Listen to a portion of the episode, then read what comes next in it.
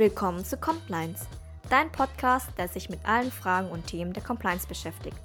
Hier erfährst du nicht nur Grundlagen oder Wissen zu speziellen compliance-relevanten Fragestellungen, sondern vor allem konkrete Tipps für deine Praxis. Viel Spaß mit Rebecca und Marvin. Hallo und herzlich willkommen zu einer neuen Folge von Compliance Reloaded. Hallo. Wir haben heute mal wieder, wie jedes Mal, ein sehr spannendes Thema. Ähm, und zwar möchten wir uns heute mal äh, mit der Frage der Zertifizierung von Compliance Management Systemen beschäftigen. Und ähm, ich denke mal, die meisten von uns Compliance Officern werden sich schon mal überlegt haben, ähm, ob sie ihr Compliance Management System zertifizieren lassen und äh, falls ja, nach welcher Norm. Und ähm, ja, das was man so typischerweise kennt, ist der ähm, IDWPS 980 oder eben die ISO 19600. Aber das Problem mit dieser ISO 19600 war bisher immer, dass die nicht zertifizierbar ist. Und ja, jetzt gibt es endlich eine neue ISO-Norm, die äh, 37301. Und ähm, ja, wir möchten heute mal besprechen, was sich da jetzt geändert hat, ähm, was die Neuerungen sind, was inhaltlich ähm, ja, das jetzt hergibt und haben uns dafür zwei Experten zur Seite geholt, ähm, die ihr tatsächlich auch schon kennt aus einer äh, vorherigen Folge, nämlich Andrea Pilecki und Roman Sator. Hallo ihr beiden. Hallo, herzlich willkommen aus dem schönen Österreich. Hallo, wir freuen uns sehr, wieder hier sein zu dürfen. Ja, ja schön, dass ihr wieder da seid. Ähm, äh, Rebecca sagte es gerade, ähm, man kennt euch schon aus einer vorherigen Folge. Allerdings wollen wir euch gerne nochmal vorstellen, auch für alle neuen Hörer unter euch. Ähm, ja, fangen wir mit Andrea an. Andrea ist äh, nicht nur Expertin im, im, Bereich Datenschutz und Compliance, sondern hat nach ihrem Jurastudium auch, äh, man kann sagen, eine großartige Karriere hingelegt. Sie war nach kurzer Zeit Managerin bei einer der Big Four hält laufend Fachvorträge, ist äh, Co-Leiterin des MBA-Studiengangs Compliance und Risikomanagement und hat sich nun äh, mit Roman zusammen selbstständig gemacht und berät Unternehmen mit hohem Maß an Empathie und Expertise und wir können auch sagen mit viel Sympathie. ähm, ja, Roman äh, ist, ist quasi ein Urgestein in der Compliance-Welt. Also man kann auch sagen, Compliance von der ersten Stunde an er ist inzwischen seit knapp 15 Jahren im Bereich Compliance unterwegs und hat das Thema vor allem in Österreich stark vorangetrieben. Hält auch viele nationale, internationale Vorträge, schreibt Bücher, Fachartikel und hat dann vor knapp sechs Jahren ist es jetzt den österreichischen Compliance Officer Verbund, kurz ÖKOF, gegründet, mit dem wir ja auch schon sehr viel äh, nun zusammengearbeitet haben im Rahmen äh, unserer Verbändekooperation. Und eben, wie gesagt, äh, hat er jetzt zusammen mit Andrea äh, sich selbstständig gemacht und berät Unternehmen im Bereich Compliance und Risikomanagement. Also nochmal herzlich willkommen, ihr beiden. Ja, danke schön, Marvin. Ähm, tatsächlich sind es schon acht Jahre, die der ÖKOF besteht.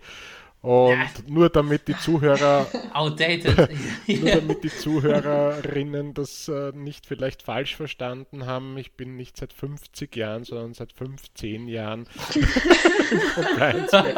Habe ich 50? Du hast es so salopp gesagt, seit 15 Jahren. Aber da siehst wenn man nicht genau hingehört hat, hat man sich vielleicht gedacht, uh, wow, tatsächlich Urgestein, aber die Betonung auf Ur und auf Gestein gleich. Ja, aber, aber, aber da siehst du, wie hoch ich da deine Expertise Danke, schätze. Ja also. ja, also vielen Dank, dass wir heute wieder bei euch sein dürfen. Dankeschön. Ja, wir freuen uns auch sehr, dass, es, äh, dass wir gemeinsam wieder ein Thema beleuchten können.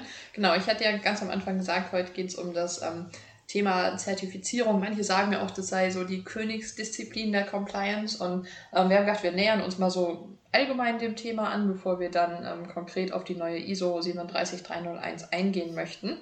Ähm, und deswegen würde ich euch bitten, uns kurz mal vorzustellen, äh, was es denn so für Zertifizierungen und Standards gibt, nach denen man ein äh, CMS ähm, ausrichten kann. Ja, äh, danke Rebecca. Du hast den König, die Königsdisziplin erwähnt. Wo es einen König gibt, gibt es auch eine Königin.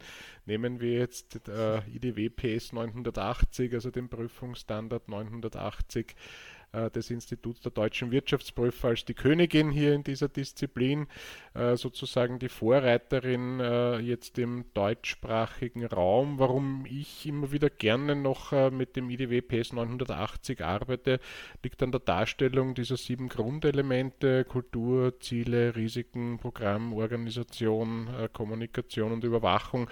Ich finde, das hilft sehr zur anschaulichen Darstellung jetzt, egal ob man in Unternehmen kommt, eben mit äh, CMS noch nicht so vertraut sind und vielleicht eher Kaffee Maker System äh, unter CMS verstehen ähm, oder natürlich auch jene, die äh, vielleicht schon ein bisschen fortgeschrittener sind, hilft es eben sehr gut, sich an diesen sieben Elementen zu orientieren. Und zur ISO, glaube ich, hast du, Andrea, einiges zu erzählen. Absolut, genau. Ähm, es ist eben sehr schön, wie man hier sieht, dass gerade in der Ausrichtung viele sich im deutschsprachigen Raum noch an dem IDW orientieren. Nichtsdestotrotz muss man aber natürlich sagen, gerade im internationalen Kontext gewinnen die ISO-Normen extrem an Bedeutung und einfach auch an Gewicht und an Bekanntheit.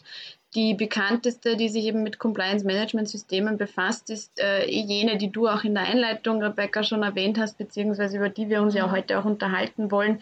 Die ehemalige 19600, jetzt seit letzter Woche veröffentlicht, die 37301. Also hier eine neue Nummerierung, äh, ein bisschen neue Inhalte, aber nichtsdestotrotz befasst sich diese immer noch mit den Compliance Management Systemen.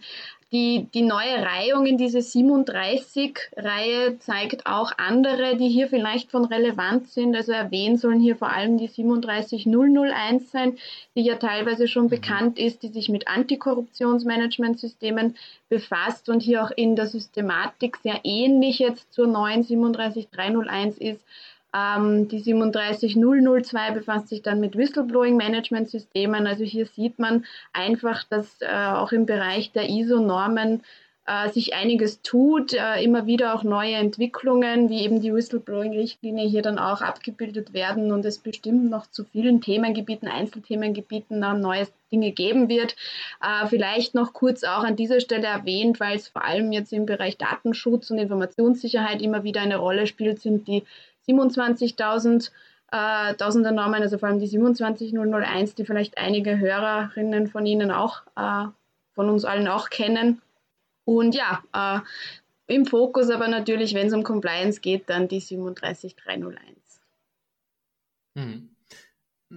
Vielleicht bevor wir auch äh, weiter oder in Deep Dive ähm, vollziehen, sage ich mal, in die, in die ISO. Vielleicht nochmal vorweg ähm, zum Allgemeinen zu Zertifizierung. Könnt ihr vielleicht noch sagen, was auch so ähm, überhaupt für Vorteile äh, einer Zertifizierung gibt und, und wann sich sowas lohnt? Ja, wir haben ja vorhin äh, das als Königsdisziplin auch äh, benannt. Das soll jetzt gar nicht äh, zeigen, dass das so, so extravagant ist, sondern, und deshalb nennen wir das auch ganz gerne Königsdisziplin, es, es ist halt quasi oft am Ende einer Reise, um dann auch die Wirksamkeit und die Effizienz eines implementierten Compliance-Management-Systems auch mhm. wirklich festzustellen. Also hier sind ja dann sehr viele Maßnahmen abgeleitet worden, eine Organisation wurde implementiert, Risikoanalysen durchgeführt und so weiter. Und zumeist, um hier auch an die sieben Elemente des IDW wieder anzuknüpfen, steht man dann beim letzten Element Wirksamkeit, Überwachung und hier ist dann oft die mhm. Frage, wie kann man das auch äh, machen? Und hier eignet sich natürlich eine Zertifizierung ähm, absolut, weil damit auch durch objektive Dritte, durch externe, die, die Arbeit, die hier ja auch die Compliance Manager äh, hineingesteckt haben, nachgewiesen wird. Und zudem ist es natürlich auch ein Ausdruck äh, von Qualität. Also gerade Qualitätsbewertungen spielen ja doch sowohl in unserem beruflichen wie auch privaten Umfeld äh, eine sehr große Rolle und ich denke mal, hier kann man mit einem CMS, mit einem zertifizierten, ein wirksames Instrument einfach auch nach außen signalisieren und, mhm. und damit auch eben die Qualität äh, der Erstellung und der Erbringung von Produkten und Dienstleistungen halt hier auch entsprechend jetzt aus der Compliance-Sicht sozusagen hier darzustellen. Genau, weil um diese Außenwirkung geht es dann auch. Äh, es, es, wir beobachten auch immer wieder eine gewisse Erwartungshaltung von Stakeholdern, also dass hier natürlich auch ein mhm. Wettbewerbsvorteil dann gegeben ist, wenn man sagen kann, ah, mein Compliance-Management-System ist zertifiziert. Ähm, das, das ist dann natürlich auch großartig in der Außenwirkung Und, mhm. und vor allem, was ich dann auch äh, immer wieder sehe, also äh, vielleicht kurz an dieser Stelle auch erwähnt, wir zertifizieren ja auch, also wir sind unterwegs als Auditor und Auditorin für Austrian Standards. Und wenn wir hier Audits durchführen, äh, merken wir auch sehr oft, bei diesen Prüfungen, dass, dass diese Zertifizierung im gesamten Unternehmen oder in der gesamten Organisation zur Bewusstseinsbildung beiträgt, weil sich mhm, hier natürlich stimmt. die Leute vorbereiten. Wir alle kennen das wahrscheinlich noch aus dem Studium oder der Schule. Für eine Prüfung bereitet man sich dann vor und äh, oft lest man hier vielleicht dann das erste Mal äh, gewisse Richtlinien, weil man sich ja gut vorbereiten will als Mitarbeiter oder Mitarbeiterin.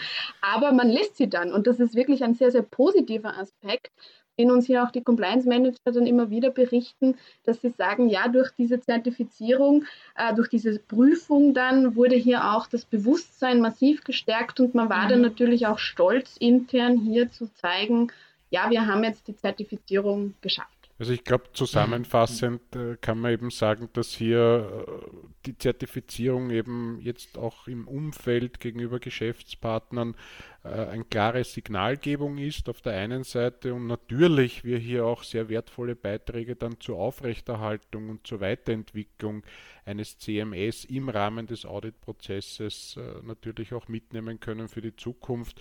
Und das sind jetzt äh, so grosso modo gesprochen eben die Vorteile einer Zertifizierung. Mhm. Mhm. Vielleicht mal daran angeschlossen, weil ihr gerade sagtet, ähm, dass ihr auch als Auditoren unterwegs seid.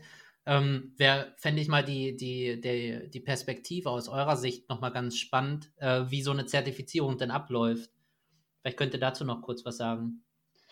Ja, also das ist in der Tat auch für uns sehr, sehr spannend, weil äh, vor allem deshalb man in der Rolle als Auditorin plötzlich äh, ja eigentlich prüfen soll und nicht beratend tätig sein soll und ich mir mhm. dann manchmal auch selbst bei der Nase nehmen muss, ähm, um hier dann nicht gleich mit äh, irgendwelchen Vorschlägen oder, oder eben beratend, wenn dann auch Fragen kommen, ähm, werde. Aber das, das, das ist trotzdem natürlich sehr sehr erfrischend auch einmal zu sehen. Und rein vom Ablauf her ähm, ist es äh, so, dass sich so eine Zertifizierung über mehrere Schritte und auch auf mehrere Jahre hier bei der ähm, ISO-Norm auf drei Jahre erstreckt. Das heißt, das Zertifikat dann drei mhm. Jahre gültig mhm. ist und hier man äh, quasi zwei Stufen ähm, sagen wir so, also Auditstufe 1 und Auditstufe 2 nennt man das dann immer ganz gern oder Voraudit und Hauptaudit. Zunächst mal, äh, wenn man sich für eine Zertifizierung entscheidet, ist natürlich mal maßgeblich ähm, festzulegen, für welchen Umfang. Also welche Themenbereiche sind jetzt im Scope der Zertifizierung enthalten. Im Compliance Management System ist das ganz klassisch die Frage, welche Themenbereiche, welche Risikobereiche nehme ich mit. Also geht es hier nur um mhm. Antikorruption, mhm. wird Geldwäsche mit umfasst, äh, soll Sozial- und Lohndumping mit umfasst sein, wie schaut es aus mit Kartellrecht. Also das muss natürlich mal festgelegt werden, weil je nachdem ähm, umfasst natürlich das Audit selbst dann andere äh, Prüfungsschritte.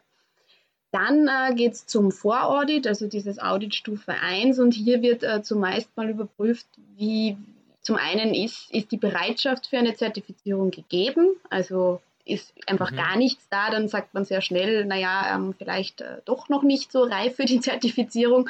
Und vor allem geht es dann natürlich darum, dass die, der Lead-Auditor mal Kenntnisse erlangt über die Organisation, herausfindet, wie sind so die Zuständigkeiten, wer sind die Ansprechpartner, was sind die relevanten Dokumente, die dann eine Rolle spielen werden. Also hier quasi ein bisschen eine Vorstufe ähm, vor dem eigentlichen Audit dann zu machen. Dann geht es eben ins Hauptaudit. Hier ist dann meistens ein Audit-Team gefragt. Das sind meistens zwei Auditoren, äh, die hier dann natürlich Dokumente sichten. Und ganz wesentlich ist es, Interviews zu führen, und zwar durch alle Hierarchiestufen des Unternehmens weil das Ziel ist ja, dass die Auditoren zu sämtlichen Prüfkriterien jetzt der relevanten Norm, also jetzt meistens dann die ISO mhm. 37301, Aussagen treffen können. Und die müssen natürlich auch in einer gewissen Form repräsentativ sein. Das heißt, wenn jetzt nur einer, äh, nur der Compliance Manager sagt, ja, habe ich, äh, ist das natürlich für die Wirksamkeit noch nicht äh, ausreichend, sondern man befragt dann wirklich auch Mitarbeiter, Führungskräfte, aber natürlich auch die oberste Ebene. Wie schaut es aus? Äh, wie kommt das bei euch an? Und so weiter. Dann jeweils zu den entsprechenden Punkten. Natürlich sind auch Bereiche wie Betriebsrat, Personalabteilung, äh, Risikomanagement, wenn es hier was Eigenes gibt und so weiter. Das kommt dann eben sehr darauf an, wie die Organisation aussieht, sehr ähm, relevant. Und dann äh, bekommt man quasi mal dann das Zertifikat, wenn man hier äh, konform ist. Äh, wenn es hier geringfügige Nichtkonformitäten gibt, hat man noch die Möglichkeit nachzubessern. Ähm, beziehungsweise bei Empfehlungen kann man die dann natürlich entsprechend weiterentwickeln. Und die nächsten zwei Jahre, weil wie erwähnt, gilt ja so ein Zertifikat eben für drei Jahre, gibt es dann mhm. sogenannte Überwachungsaudits, die dann entsprechend in ähm, verkürzterer Form auch stattfinden. Hier werden dann eben ähm, Veränderungen vom Compliance Management System äh, sich angesehen, äh, ob das dann noch mit der Norm entsprechend ist, ob die Empfehlungen auch umgesetzt wurden und so weiter. Und dann nach mhm. drei Jahren beginnt der Zyklus wieder von vorne. Okay. Spannend. so spannend, dass ich jetzt gar nichts dazu gesagt habe. Aber das war auch so schön vorgestellt. Ja.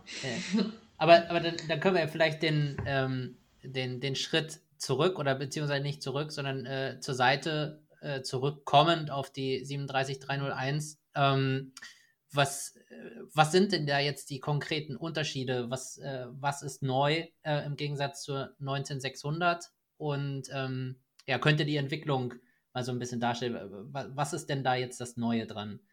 Also der wesentliche Unterschied ist der in der Einleitung ja schon von Rebecca erwähnte Punkt, dass es jetzt äh, direkt zertifizierbar ist. Also man spricht hier dann von einem Typ A-Standard.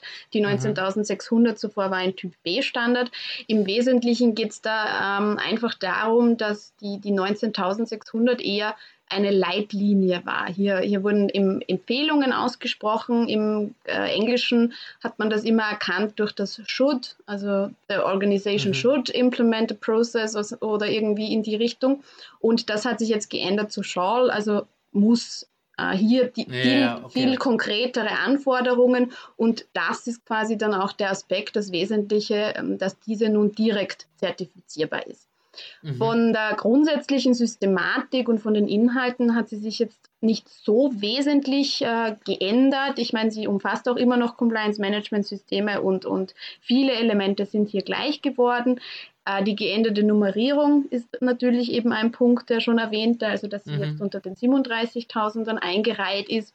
Es gibt zusätzliche Definitionen äh, drinnen, es gibt teilweise ein paar Präzisierungen, weil man hier natürlich aus den vergangenen Jahren noch gelernt hat und entsprechend angepasst hat. Es gibt einen neuen Anhang, äh, der hier noch mehr Anleitungen geben soll bei manchen Dingen, wie man das jetzt eben durchführen kann. Und jetzt wirklich, um auf die neuen Punkte anzusprechen, also was hier jetzt wirklich neu ist, ist mal ganz wesentlich äh, Compliance im Employment Process, also hier mhm. im, im Personaleinstellungsprozess, aber auch generell die Schnittstelle dann zu HR und zu den Mitarbeitern. Dann äh, vor allem natürlich aus Whistleblowing-Sicht sehr, sehr interessant, dass hier nun ähm, im Gegensatz zur 19.600 das Thema anonymes Meldesystem mhm. angesprochen mhm. ist und hier eben die Anonymität ermöglicht sein muss. Äh, das Thema Investigation Process hat auch noch mehr ähm, Bedeutung erlangt, also dass hier ein Investigationsleitfaden vorhanden sein soll, wenn es jetzt wirklich zu Verstößen kommt, wie denn dann die Compliance-Organisation hier vorgeht und das Thema strukturierter Verbesserungsprozess. Also hier sieht man genau dieses äh, Thema Weiterentwicklung des Compliance-Management-Systems. Ja. Ich meine, wir alle wissen, äh, man bleibt nicht stehen, man hat es nicht und dann ist es erledigt, sondern hier gibt es immer neue ähm, Verbesserungen, Ableitungen, äh, Weiterentwicklungen durchzuführen. Ähm, das hat auch nochmal ein eigenes, äh, einen eigenen Abschnitt. So, an dieser Stelle unterbrechen wir die Aufnahme und ähm, nächste Woche könnt ihr dann Teil 2 des Interviews hören. Da wird es dann um einen Deep Dive zum Thema Compliance und HR gehen. Also ein Thema, das bislang vielleicht ein bisschen stiefmütterlich behandelt wurde, aber das ganz viel Aufmerksamkeit verdient und ähm, das auch in der neuen ISO 37301 jetzt eben nochmal ausdrücklicher und ausführlicher geregelt ist. Ja, dann äh, vielen Dank fürs Zuhören. Schön, dass ihr dabei wart. Ähm, wie immer gerne fleißig äh, empfehlen, teilen, ähm, auf LinkedIn liken und äh, ja, wir freuen uns immer über Nachrichten und Themenvorschläge. Dann bis zur nächsten Woche. Tschüss.